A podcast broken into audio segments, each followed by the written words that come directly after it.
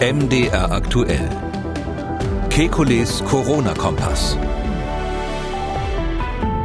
Donnerstag, 30. April, diese Ausgabe unseres Podcasts mit folgenden Themen. Wie kommen wir raus aus dem Lockdown? Dauerhaft, akzeptabel, vernünftig und welche Risiken müssen wir möglicherweise bereit sein einzugehen? Sollen die Schulen nach und nach wieder geöffnet werden oder doch den Rest des Schuljahres geschlossen bleiben? Und warum ändert das Robert Koch Institut immer wieder seine Berechnungsmethode für die Zahl R? Wird sie so genauer? Und was hilft uns das bei der Beurteilung der Lage? Wir wollen helfen, die vielen positiven, die vielen negativen Meldungen rund um das neuartige Coronavirus einzuordnen. Ich bin Tim Deisinger, Redakteur und Moderator bei MD Aktuell und Einschätzungen holen wir ein, wie immer beim Virologen und Epidemiologen Alexander Kikoli. Tag, Herr Kikoli. Tag, Herr Deisinger. Herr Kekuli, ich will heute mal mit einer Hörermail beginnen, die uns nach der gestrigen Diskussion im TV erreicht hat. Dort haben Sie bei Sandra Maischberger am ersten unter anderem mit dem Bundesfinanzminister gesessen. Auf den kommen wir in diesem Podcast auch nochmal zurück. Äh, Helmut Pirner aus Tirschenreuth, das ist in der Oberpfalz, der schreibt Folgendes. Sehr geehrter Herr Kekuli, warum setzen Sie und die anderen Teilnehmer bei solchen Diskussionen im TV keine Maske auf. Herr Kallmund hat sich besonders am Ende der Diskussion so erregt, äh, dass für ihn und für die anderen Teilnehmer Masken sinnvoll gewesen wären. Er schreibt ihnen dann auch eine Vorbildfunktion zu und meint, wenn sie in geschlossenen Räumen keine Maske tragen, warum sollen wir und unsere Patienten, Herr Pirne ist Hausarzt im Ruhestand, in der Öffentlichkeit, zum Beispiel im Park, eine Maske tragen. Das ist die Frage. Da geht möglicherweise mhm. einiges durcheinander bei einer Sache, nämlich Maske im Park tragen. Also so habe ich jetzt Ihre Empfehlung und auch die Maßgaben der Behörden nicht verstanden. Ne? Ja, also das ist, das sind die Behörden äh, und ich 100 äh, Prozent einer Meinung, dass man äh, draußen im Freien die Masken nicht braucht. Das war ja immer so ein bisschen das lustige Straßenbild in den asiatischen Ländern. Ähm, allerdings habe ich inzwischen gelernt, dass die Asiaten nur zu faul sind, die Masken abzunehmen, weil man dann oft ganz schnell ins Gedränge kommt. Ähm, das ist eben dort anders als bei uns, dass man auch im öffentlichen Bereich ganz schnell Schulter an Schulter steht und Maske auf, Maske ab machen die nicht. Und das andere ist, dass sie dort ähm, glauben, haben, dass die Maske auch gegen den Staub schützt. Mhm. Aber bei uns jedenfalls im Freien keine Maske. In geschlossenen Räumen soll man, wenn man sich näher als zwei Meter ist und vor allem, wenn die Lüftung schlecht sein könnte, eine Maske aufsetzen. Ja, da muss ich bisschen sagen, wie es in so einem Fernsehstudio durch äh, zugeht. Also ähm, wenn ich da reinkomme, ähm, ist das so, dass ich tatsächlich eine Maske auf dem Gesicht habe. Man begrüßt sich dann auch alle mit der Maske ähm, und ähm, dann muss man aber geschminkt werden. Und zwar deshalb, weil das Licht dort ein ganz grelles Tageslicht ist. Wenn sich jemand ungeschminkt im Fernsehstudio abfilmen würden, dann würden sie sofort denken, der liegt im Sterben, weil er so blass aussieht. Der hat Corona. Und weil alle geschminkt sind, der hat Corona, ja. Und deshalb werden einfach alle immer in den Fernsehstudios geschminkt. Am Anfang hat mich das auch bisschen gewundert. Und äh, selbst die Männer, die müssen damit klarkommen. Und ähm, deshalb kann man danach natürlich keine Maske mehr über die Schminke ziehen. Das, das ist praktisch nicht möglich. Und ähm, deshalb machen wir das dann immer so, dass man einzeln ins Studio reingeht mit großem Abstand. Die werden dann einzeln aufgerufen konkret, setzen sich auf ihre Plätze. Und diese Stühle sind ja deutlich über zwei Meter weit voneinander entfernt. So ist zumindest die Idee. Ich habe allerdings gestern, muss ich tatsächlich sagen, auch gesagt, na ja, da messe ich doch mal nach, ob mein nächster Nachbar wirklich zwei Meter oder nur 1,20 weg ist. Es war weniger aber, als aber zwei Meter, Spaß. Ich, oder? Ja, ja, da, da wollen wir nicht päpstlicher als der Papst sein. Ah, und das andere ist, dass in diesen Studios natürlich muss man sich vorstellen, die Decke, ich schätze mal acht Meter hoch ist oder so. Das ist so ähnlich wie, wie bei Ikea im, in der SB-Abteilung. Das heißt also, man hat da echt viel Luft und das ist also ein riesiger Raum, in dem die Leute da in der Mitte sitzen mit ganz viel Platz außenrum, ähm, so dass da wirklich die Infektionsgefahr, solange man da auf seinem Platz sitzt, äh, würde ich hm. jetzt mal sagen, extrem gering ist. Nicht zu vergleichen mit der Situation Situation sonst in einem geschlossenen Raum. Und auch wenn Herr Kalmund sich erregt. Naja, wenn der sich natürlich erregt in der Richtung, wo er spricht, möchte ich dann nicht unter zwei Meter sitzen. Das sage ich mal ganz ehrlich. Hm, das haben aber, glaube ich, alle Beteiligten äh, gestern Abend auch vermieden. Ja, und das ist also nicht, ähm, ich sag mal, Symptom oder Anzeichen für so eine Art neue Phase der Eigenverantwortung in dieser Krise, die man ja wieder mehr übernehmen können soll, von der in der Sendung auch so ein bisschen die Rede war. Nee, die Fernsehanstalten sind da päpstlicher als der Papst. Das ist also wirklich so, die, die Maskenbildner, die einem da schminken sollen, die, die machen das zum Teil so, dass sie einem die Sachen hinlegen und sagen, schmink dich mal selber. Äh, ich erkläre es dir aus zwei Meter Abstand, was für Männer dann auch ein bisschen ungewohnt ist. Und ähm, das ist also wirklich extrem, extrem du gut durchdekliniert. Ähm, ich äh, sehe da überhaupt keine Lockerung. Im Gegenteil, zum Teil sind die Vorschriften fast so ein bisschen pieselig, äh, darf man sich aber nicht drüber aufregen, weil, weil besser ein bisschen zu viel als zu wenig.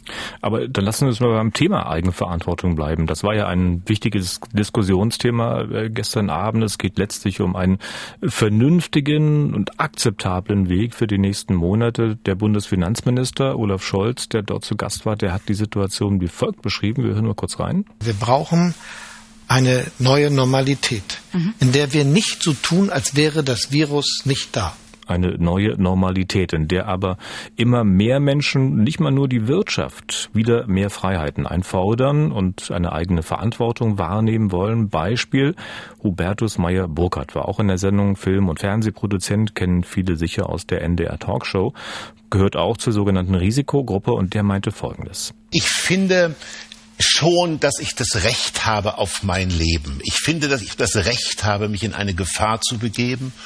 Und äh, es gibt so eine, eine Formulierung, über die ich in der vergangenen Woche oft gestolpert bin. Das ist die Formulierung, es ist nicht auszuschließen, dass. Wenn man, weiß ich nicht, zu nah da und da ist, dann könnte man das Coronavirus bekommen. Aber wenn ich ein Leben ausrichte darauf, auf, den, auf, den, auf das geringste Risikopotenzial, dann muss ich für mich sagen, das ist dann nicht mein Leben. Ja, Herr Kekulé, wenn wir jetzt weiter lockern, noch mehr Geschäfte aufmachen, vielleicht irgendwann Gaststätten, heißt das auf jeden Fall für die Zeit ohne Impfstoff zumindest, also jeder von uns muss sich darüber im Klaren sein, welches Risiko er eingehen mag?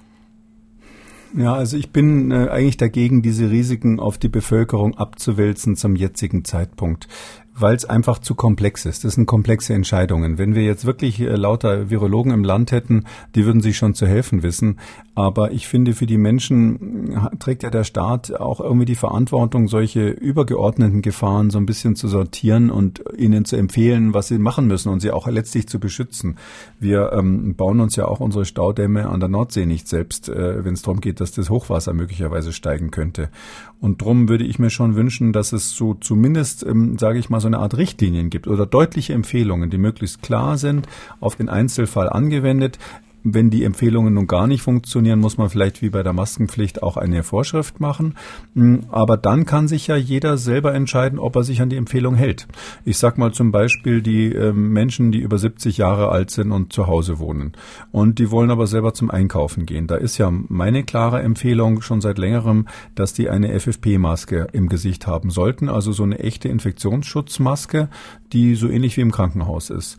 Ähm, wenn dann einer sagt, nee, so ein Ding will ich nicht, da ist, äh, das ist mir zu mühsam mit anziehen und äh, ich bin sowieso schon so alt und wenn es mich dann wirklich erwischen sollte, das Risiko trage ich jetzt einfach mal, dann finde ich, äh, ist das eine individuelle Entscheidung und ich glaube, das ähm, hat Hubertus Meyer-Burkhardt gestern gemeint, dass er, dass er eben sagt, die, die Menschen müssen diese, das hat ja auch mit der Menschenwürde mhm. zu hm. tun, dass man über diese Dinge selbst entscheidet. Aber Frage für mich ist jetzt da auch in Bezug auf diese Eigenverantwortung, es ist ja schön und gut, gut, dass ich für mich entscheiden kann, mich dem oder dem Risiko auszusetzen, mich anzustecken. Aber wenn ich mich da angesteckt haben sollte und es nicht weiß, dann stecke ich doch möglicherweise wiederum Leute an, die für sich eigentlich entschieden hatten, bestimmte Risiken nicht einzugehen. Also nur auf sich allein zu schauen, ist ja dann doch zu wenig. Ja, drum braucht man eben in bestimmten Situationen, wo man als Staat dann der Meinung ist, das ist mehr als nur eine individuelle Entscheidung wie für mich. Ich habe jetzt gerade das Maske, das Beispiel eines älteren Menschen mit der Maske genannt. Das ist ja hauptsächlich eine Entscheidung für ihn selber, weil er selber Hochrisikoperson ist. Äh, und dann gibt es natürlich die Situationen, wo man auch ein Risiko für andere darstellt. Und da gibt es ganz viele Beispiele. Eins ist eben diese Maskenpflicht beim Einkaufen, die ich für sinnvoll halte, wo genau das jetzt gemacht wird, dass man sagt, da äh, müssen wir quasi aus Rücksicht auf die anderen äh, uns dran halten und deshalb wird es dann eine allgemeine Pflicht. Ähm, immer dann, wenn das individuelle Risiko eben quasi zurücktritt und das Risiko für die Allgemeinheit dem gegenüber groß ist, äh, finde ich, darf der Gesetzgeber darüber nachdenken, Freiheiten einzuschränken. Das muss er aber dann ähm, wirklich im Einzelfall ganz genau begründen, warum. Ich fast hätte ich gesagt nachweisen, aber zumindest mal plausibel machen. Und ähm, das ist bei vielen Regeln natürlich nicht der Fall. Und äh, deshalb muss man im Einzelfall mhm. wirklich genau hinschauen, ist es jetzt notwendig, das äh, einzuschränken oder ist es nicht notwendig? Ist es eine Empfehlung und eine allgemeine Regel oder ist es Gesetz? Ja. Und dann äh, geht es natürlich auch darum, wie sich die Gesellschaft verständigt, wie sie jetzt äh, auf welche Entwicklung in Bezug auf Corona reagiert. Also wenn die Fallzahlen wieder steigen sollten, machen wir dann wieder dicht oder machen wir dann doch nicht wieder dicht? Gibt es also ein auf und ab oder sagen wir, wir haben uns jetzt mal entschieden und gehen einen Weg und da kann man durchaus interessante Beobachtungen machen. Der Bundesgesundheitsminister Jens Spahn, der hat Ende März in einem Zeitungsinterview in der Zeit äh, Folgendes geäußert, ich zitiere, ich denke an Beschleunigen und Bremsen. Und dann ist er gefragt worden, ob man dem Land solche Eingriffe in Intervallen immer wieder zumuten kann. Die Antwort sinngemäß, ja, wenn man sie richtig erklärt. Und nun hat sich gestern Abend auch in dieser Sendung, äh, die wir schon zitiert haben, ähm, jetzt komme ich nochmal auf ihn zurück, Finanzminister Scholz dazu geäußert und war zwar ziemlich eindeutig. Es gibt eine Strategie, es gibt einen Plan und dieser Plan ist nicht auf und ab. Ja, es gibt also nun offenbar zwei entgegengesetzte Pläne, einen von Spahn, einen von Scholz. Wissen Sie denn, welcher nun gilt? Also hat Ihnen Herr Scholz gestern Abend vielleicht nach der Sendung verraten, welcher das ist? Ich glaube, das war von Herrn Scholz äh, ein bisschen die Reaktion darauf, dass ich äh, gesagt habe, wenn wir immer nur hin und her gehen, rein in die Kartoffeln, raus aus den Kartoffeln, dass das auf die Dauer nicht funktionieren wird, weil ich bin wirklich überzeugt, dass ähm, wir bei der sowohl für die Wirtschaft ähm, als auch für die sozialen Situationen als auch für die Psychologie der Menschen das nicht so machen können, dass wir sagen, wir beobachten jetzt das R und wenn das plötzlich wieder über eins klettert und gefährlich ist, dann machen wir wieder ein bisschen mehr Lockdown und wenn es wieder runtergeht, dann lockern wir. Ähm, und ähm, da hatte ich mich bezogen, was, was glaube ich der Vizekanzler nicht sofort erkannt hat, auf eine Äußerung seines Kollegen Spahn eben, diese, diese Äußerung in der Zeit. Und er dachte wahrscheinlich, das ist jetzt eine Äußerung von mir und wollte da, glaube ich, ein bisschen kontern. Ähm, ja, man sieht daran so, naja, wie soll ich sagen, also es ist de facto einfach so, dass nicht nur die Bundesregierung, das ist jetzt keine Kritik nur an uns, sondern weltweit ist es so, dass die Politik eigentlich diesem Modell folgt, ähm, zu sagen, wenn das R über eins geht, dann müssen wir die Handbremse ziehen und wenn das R unter eins geht, dann können wir lockern. Und dann kommen aber diese Lockerungen nicht auf einer epidemiologisch sauber begründeten Basis. Man sagt dann auch nicht, okay, wir haben jetzt den Lockdown etwas abgeschwächt, aber dafür ein Alternativkonzept, sondern dann kommen dann meistens die Vertreter irgendwelcher Interessen ins Spiel und dann sagen die Gaststättenleute, wir müssen ja als erstes die Kneipen aufmachen. Natürlich auch mit großer Berechtigung die Eltern. Ich will, dass die Kinder endlich wieder in die Kita gehen und so weiter, die Schulen die Möbelhäuser in Nordrhein-Westfalen, die Autohäuser in Bayern. So hat so jeder so seine eigenen äh, Wunschliste. Und da ähm, habe ich ehrlich gesagt ein bisschen kalte Füße in der jetzigen Situation, weil wir ähm, wir brauchen natürlich schon eine Alternative zu diesem mm, ständigen Starren auf den auf das R und wir können nicht einfach zugleich hm. den Lockdown lockern nach ähm, sage ich mal wirtschaftlichen Interessen. Wenn man in Deutschland nur auf das R schauen würde, dann müsste man ja quasi stundenweise wechseln nach dem Wert von R. Äh, da kommen wir aber in diesem Podcast nochmal drauf zu sprechen. Was denken Sie, können wir uns denn dauerhafte Lockerungen derzeit wirklich leisten?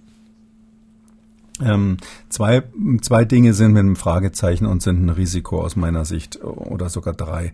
Das erste ist äh, tatsächlich, dass wir die Risikogruppen, äh, speziell die alten Menschen, noch nicht ausreichend in Sicherheit gebracht haben. Das kann sein, dass das jetzt Übervorsicht eines Epidemiologen ist, aber ich sehe es einfach so, äh, wir müssen Ausbrüche in Altersheimen äh, dringend vermeiden. Wir haben ja gerade in Großbritannien die Situation, dass die jetzt ihre Zahlen nachbessern mussten, weil sie aufgrund von bestimmten, von ihrem Gesundheitssystem dort ähm, die, ähm, die Sterbenden in den Altersheimen bisher gar nicht erfasst haben. Und das ist horrend. Ja, da haben die also wirklich Tausende von Toten Toten äh, in den Altersheimen in Großbritannien.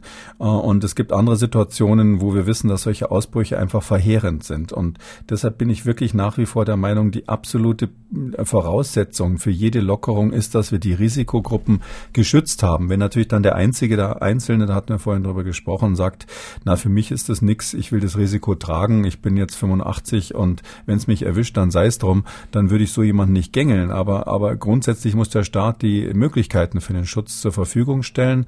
Das sehe ich noch nicht sicher.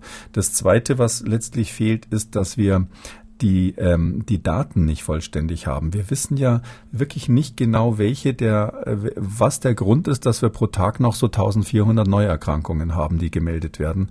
Und da ist einfach die Frage, äh, wenn wir, wenn wir wüssten, woran das liegt oder wenn wir wenigstens wüssten, was das für Menschen sind. Es wird ja nicht einmal erfasst, ob das, das soll jetzt ganz, übrigens ganz neu, neueste Meldung, das soll jetzt demnächst erfasst werden. Aber bisher wissen wir nicht einmal den Beruf. Wir wissen nicht, sind es Ärzte, sind es vielleicht Pfleger und ähnliches. Und wir wissen auch nicht, ob das Cluster sind. Also sind, waren da zehn Fälle auf einem Haufen, die man relativ gut versteht, oder waren es zehn einzelne, wo man sich dann fragen muss, oh weia, da gibt es vielleicht noch eine große Dunkelziffer.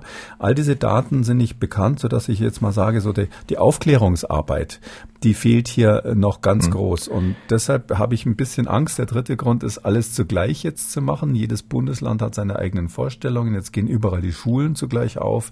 Ähm, da sage ich jetzt mal ganz aus der konservativen Sicht des Epidemiologen, vielleicht bin ich da zu vorsichtig, habe ich da Angst, dass wir ähm, es übertreiben. Ich hätte es lieber nacheinander und lieber kontrollierter gesehen. Was hieße denn das für die Schulen? Also wenn Sie sagen, äh, wir haben die Risikogruppen, zumindest diejenigen, die in, in, in, in Altenheimen, in Pflegeheimen wohnen, noch nicht ausreichend geschützt. Wir haben auch denjenigen, die zu Hause wohnen, noch nicht ausreichend Schutzmöglichkeiten zur Verfügung gestellt. Ähm, Kitas und vor allen Dingen äh, Schulen, heißt denn das sozusagen, dass die Schüler am besten bis zum Ende der Sommerferien zu Hause bleiben? Oder? Nee, wir bräuchten eben, äh, wir bräuchten erst das, äh, das Schutzkonzept, sage ich mal. Und als wenn wir das Schutzkonzept haben, können wir stufenweise die Schulen aufmachen. Schutzkonzept, ich sage mal ein Beispiel. Die allermeisten Kinder, nehmen wir mal eine Grundschule, die da in der Diskussion sind, die allermeisten Kinder in der Grundschule sind ja so jung, dass die Eltern auch noch relativ jung sind. Und da, wenn die dann zu Hause im schlimmsten Fall, wenn mal was schief geht, einen, äh, einen 40-jährigen Vater oder, oder eine Mutter anstecken in dem Alter, dann ist jetzt einfach das statistische Risiko, gibt es einzelne Ausnahmen, aber das statistische Risiko, jetzt da schwerst zu erkranken und zu sterben, gering. Da würde ich sagen, kann man als Gesellschaft sagen, wird ja nicht offen diskutiert, ähm, aber man könnte sagen, okay, das Risiko tragen wir, dafür dürfen die Kinder wieder in die Schule. Jetzt gibt's aber auch in Deutschland, was bei uns nicht so häufig ist, gibt's aber auch so drei Generationen Haushalte, wo also dann wirklich ähm, der, der Großvater oder die Großmutter noch mit im Haushalt lebt. Und bei solchen Kindern muss man sich dann schon überlegen, wenn man die einfach mit den anderen äh, in die Grundschule steckt, wo die, das, die Chance einer Ausbreitung einfach da ist.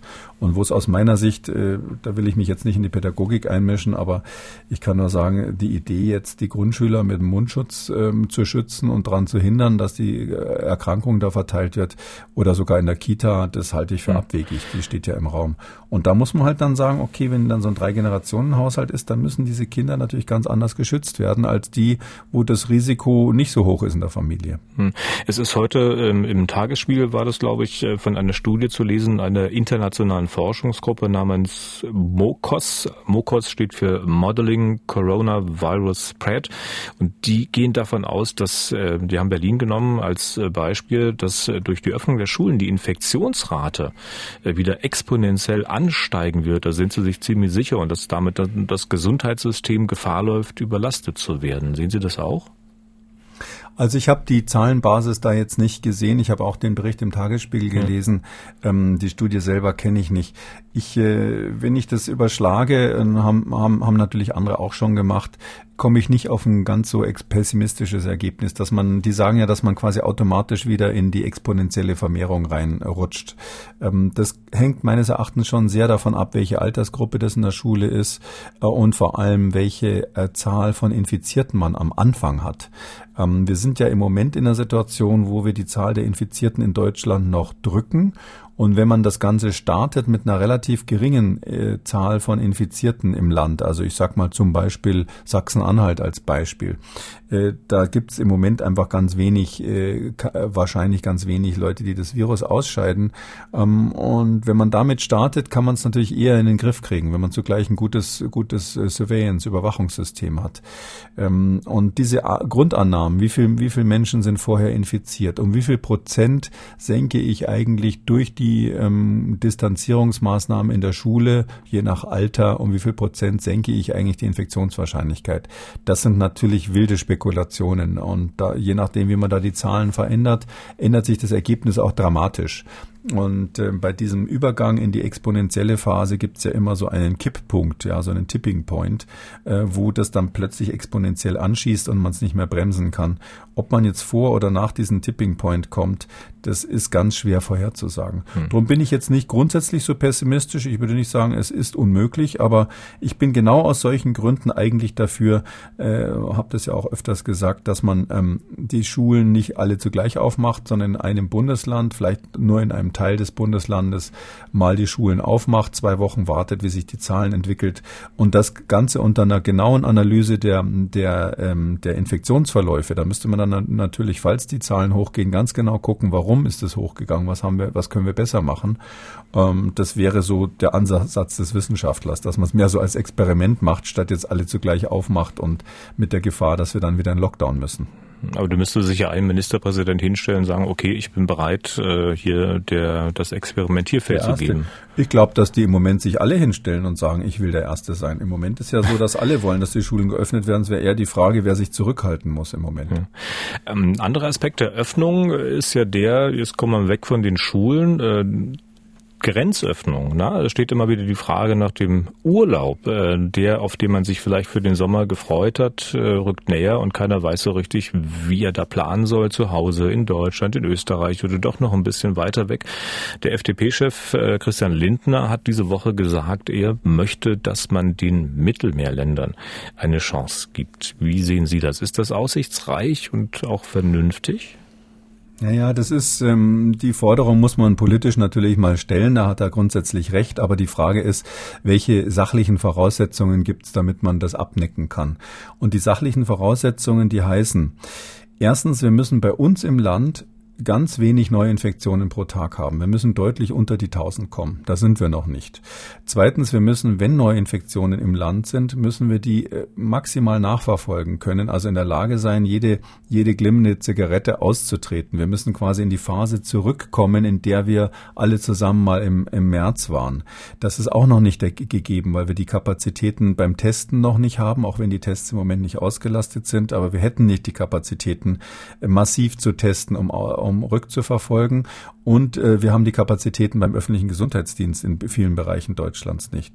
Und ähm, wenn diese Voraussetzungen gegeben wären, dann kann man sich natürlich schon eine Situation vorstellen und das ist gar nicht abwegig, was der Herr Lindner da grundsätzlich sagt. Man kann sagen, okay, die Leute fahren dort in, in den Urlaub. Wir machen unter Umständen für diesen Urlaub bestimmte Auflagen. Das kann Deutschland ja durchaus als Gesetzgeber auch machen, auch für den Auslandsurlaub bis zum gewissen Grad. Und wenn die Menschen zurückkommen, dann haben wir eben Screening-Programme. Da sehen wir eben dann zu, dass wir die eben regelmäßig testen. So ähnlich wie wir das zum Beispiel auch mit medizinischem Personal machen. Da, die werden ja auch zum Teil alle drei Tage getestet getestet, um zu verhindern, dass da was passiert, weil das Personal ja zum Teil mit äh, suboptimalen Ausrüstungen noch arbeiten musste, zumindest eine Zeit lang.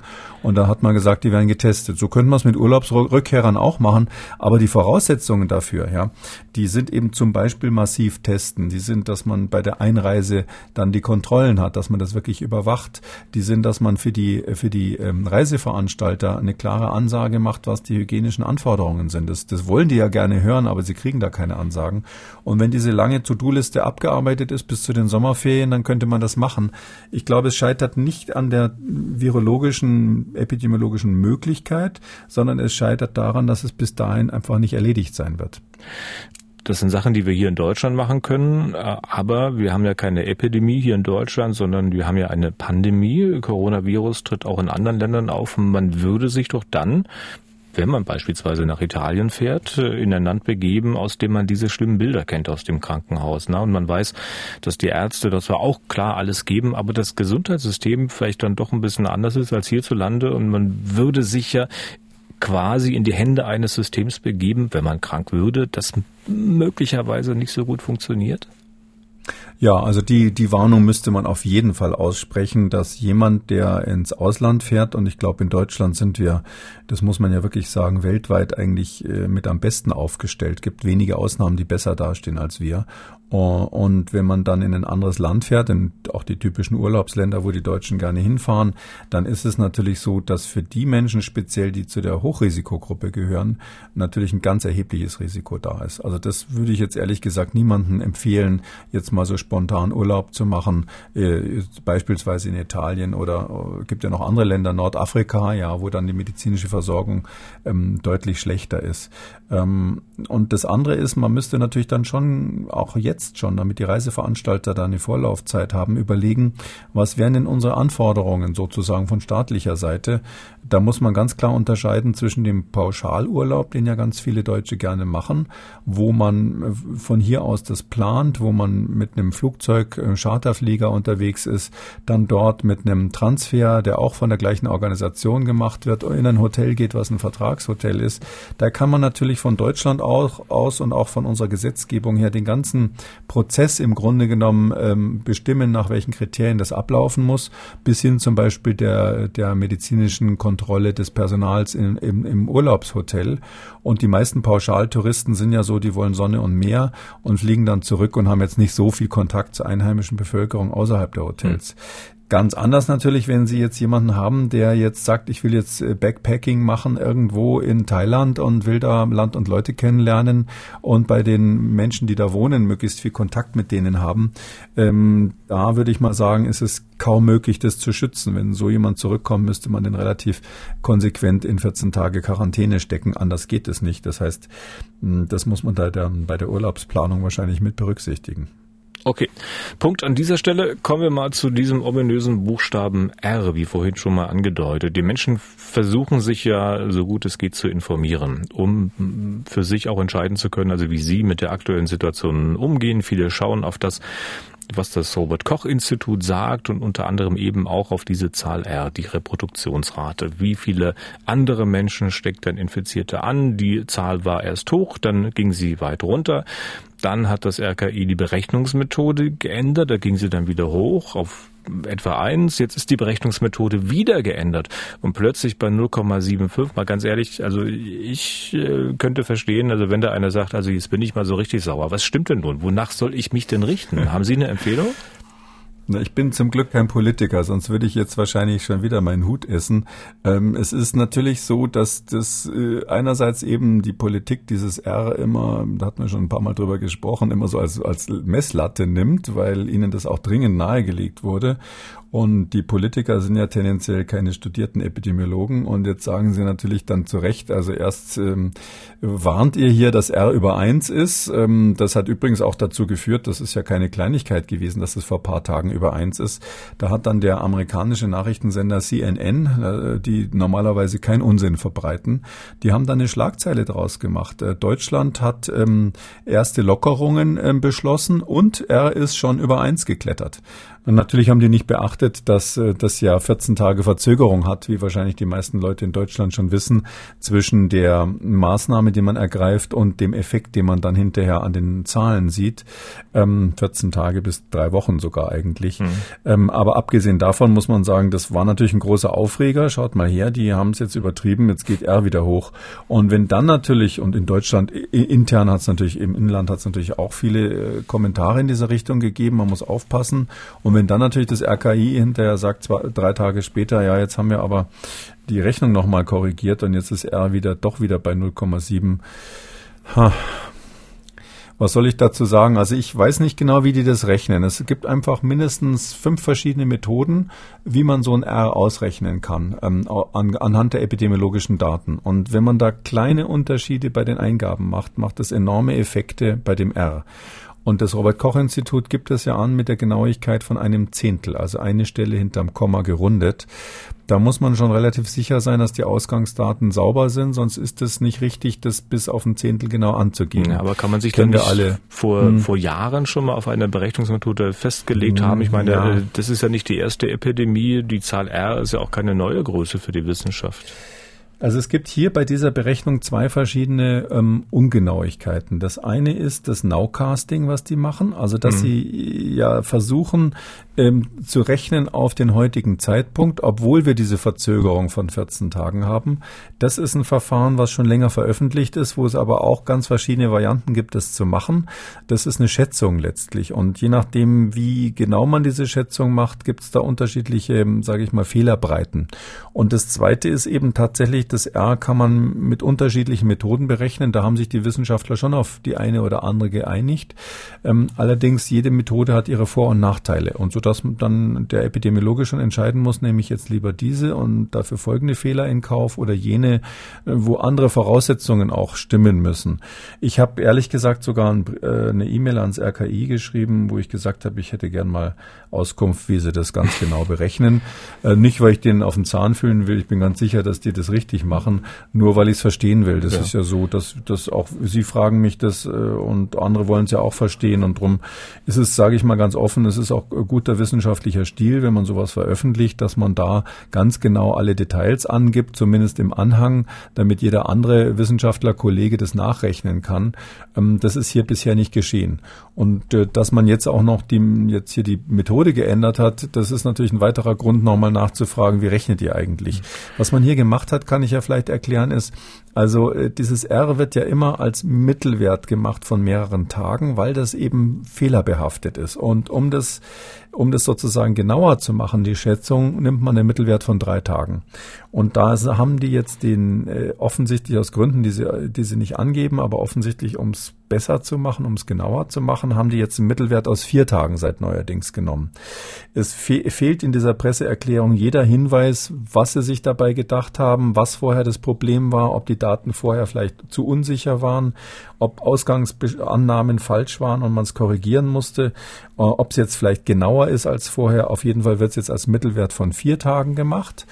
Und mehr wissen wir nicht. Und ich hoffe sehr, dass es da demnächst mal eine genauere Angabe gibt. Dann kann ich Ihnen auch sagen, ob, ob, ob wir dem R vertrauen sollen oder nicht. Also erstmal nicht nur auf diese Zahl starren, das haben wir ja schon öfter betont hier in diesem Podcast, sondern auf die ähm, Neuinfektionen an sich, aber auch da nicht nur auf die Zahl, das hatten Sie ja vorhin auch schon angedeutet, sondern dass man dort ein bisschen wegkommen muss von der rein quantitativen Erfassung hin zu qualitativen Merkmalen, damit man weiß, ja. wo wie was ausgebrochen ist. Okay, Punkt auch an dieser Stelle. Jetzt kommen wir noch zu ein paar Hörerfragen. Frau S. hat uns gemailt, sie möchte gerne anonym bleiben. Mein Mann, 49 Jahre, hatte als Kind, als Teenager offenbar unbemerkt Tuberkulose. Es bestehen Verkapselungen beziehungsweise Vernarbungen in der Lunge. Gehört er damit zur Risikogruppe? Ich habe gelesen, dass die eingeschlossenen Rege auch nach Jahrzehnten wieder ausbrechen könnten. Ja, bei Tuberkulose ist es so, dass tatsächlich die Tuberkuloseerreger, das sind ja Bakterien, dass die sich in der Lunge verkapseln und höchstwahrscheinlich bei den meisten Menschen da noch lebendig sind in so einem abgekapselten mm, Raum. Ähm, so, so ein Tuberkulom nennen wir das, so ein kleines Knötchen. Und ähm, bei unter bestimmten Bedingungen können die da wieder reaktiviert werden. Die werden sozusagen nur vom Immunsystem in Schach gehalten und deshalb können sie da nicht raus. Andererseits haben wir keine Hinweise, dass jemals dieses ähm, äh, SARS-CoV-2-Virus, das neue Virus, dass das jemals so eine Tuberkulose reaktiviert hätte. Wir nennen das dann eine Reaktivierung. Ähm, ich würde sagen, die Wahrscheinlichkeit der Reaktivierung einer Tuberkulose, wenn die, wenn der Patient sonst völlig in Ordnung ist und wieder gesund ist, ist extrem gering. Also sehe ich also jetzt aktu aktuell mhm. kein Grund für. Und es kommt vor allem auf die Lungenfunktion an. Die meisten, die da mal so ganz früher eine TB durchgemacht haben und denen es wieder gut geht, haben eigentlich eine normale Lungenfunktion.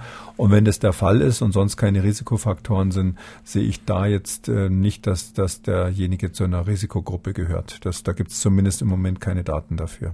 Hashtag Frau Kikoli 0 Ed Bell Fired möchte wissen, würden Sie aktuell in Berlin mit Bus und U-Bahn fahren?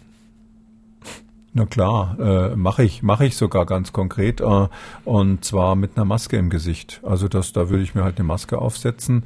Äh, kommt nochmal drauf an, jemand, der eben selbst zur Risikogruppe gehört. Ich zähle mich selber nicht dazu, aber jemand, der zur Risikogruppe gehört, der sollte eine FFP2-Maske aufhaben. Mhm. Aber natürlich, ja, kann man machen. Und passend dazu ebenfalls Hashtag Fakekoli von David oder David. Ich wohne in München. Hier gibt's zum Teil noch alte U-Bahnen, in denen man das Fenster öffnen könnte. Wäre es nicht sinnvoll, sinnvoll, diese zu öffnen, um den Luftzug zu verbessern. Immer wenn ich einsteige und die Fenster aufmache, dann werde ich komisch angeschaut. Das wäre theoretisch sinnvoll, aber man muss natürlich auch praktisch sehen, wenn so eine U-Bahn halbwegs voll ist, das ist kaum möglich, die richtig zu lüften. Also in der U-Bahn würde ich einfach mal davon ausgehen, das ist so ein klassischer geschlossener Raum, wo man wirklich mit dem Mundschutz äh, gut daran tut, den zu tragen und wo man auch dazu sagen muss, wenn diese U-Bahn jetzt echt voll wäre, also brechend voll, wie es, wie, wie es das ja außerhalb des Lockdowns oft gibt, dann ist selbst der normale OP-Mundschutz eben nicht ganz sicher, weil es da immer diese Aerosolbildung gibt. Viele Menschen auf engen Raum, stehende Luft. Äh, so gut können sie das mit diesen kleinen Klappfenstern in der U-Bahn gar nicht lüften. Und das müsste dann auch regelmäßig und organisiert gemacht werden. Deshalb ich, würde ich sagen, wir müssen jetzt mal vom Praktischen her davon ausgehen, so eine U-Bahn ist etwas, wo, wo sich Aerosole bilden können, also auch eine Übertragung quasi stattfindet, vor der man sich mit der normalen OP-Maske Maske oder einen normalen Mundschutz nicht schützen kann, ähm, immer dann, wenn die halbwegs voll ist. Eine Frage noch von Rosemarie Wiche, irgendwo aus Nordrhein-Westfalen. Hält sich ein Coronavirus drei Tage draußen an der frischen Luft intakt? Angeblich ist da Ansteckung geboten. Haben wir auch schon öfter drüber gesprochen. Naja, da muss man eben immer unterscheiden zwischen der, ähm, der akribischen Laborsituation. Sie kriegen das sicher hin, dass Sie so ein paar Coronaviren irgendwie in einem bestimmten Schleimtropfen, der irgendwo abgelagert ist, außerhalb der Sonnenstrahlung mit wenig Luftbewegung und so weiter, dass Sie den drei Tage am Leben halten und dann hinterher im Labor wieder anzüchten. Solche Experimente, die zum Teil veröffentlicht sind, die darf man aber jetzt nicht dahingehend interpretieren, was leider ganz viele machen, dass sie denken, oh weia, das, die Viren sind überall und aus diesen Gründen wurde ja dann auch in, in vielen asiatischen Ländern wie wahnsinnig überall desinfiziert. Die haben ja sogar Desinfektionsspray auf der Straße versprüht und ähnliches. Ich meine, ich kenne solche Bilder auch aus Brasilien aktuell. Ähm, und das, das ist natürlich Unsinn, sondern für die epidemiologische Betrachtung, jetzt nicht molekularbiologisch lebt das Virus vielleicht noch, sondern wirklich können, müssen wir damit rechnen, dass es dadurch zu solchen Ausbrüchen kommt. Das ist doch die wichtige Frage. Da ist die Antwort nein. Also über, über, über Kontakte draußen an der frischen Luft kriegen Sie keine keinen Ausbruch. Ich kann jetzt nicht unterschreiben, dass es nicht mal ein oder zwei Leute in ganz Deutschland gibt, die sich auf dem Weg dann auch mal infizieren. Aber da müssen wir ganz nüchtern sein. Die Krankheit ist in aller, allermeisten Fällen ja nicht tödlich. Uns geht es hier um die Bekämpfung einer Epidemie und äh, nicht um hundertprozentige Sicherheit für den Einzelnen. Damit hätten wir es auch mit den Hörerfragen für heute. Dankeschön. Neue Ausgabe übrigens dann schon morgen, also auch am Feiertag. Sage ich gleich noch was dazu. Erst einmal vielen Dank Herr Kekulé. Bis morgen. Sehr gerne, Herr Deisinger. Also, morgen schon am 1. Mai und dann auch wie gewohnt am Samstag, übermorgen, 2. Mai, gibt es äh, jeweils eine Spezialausgabe von Kekulis Corona-Kompass nur mit Ihren Fragen und den Antworten von Alexander Kekuli.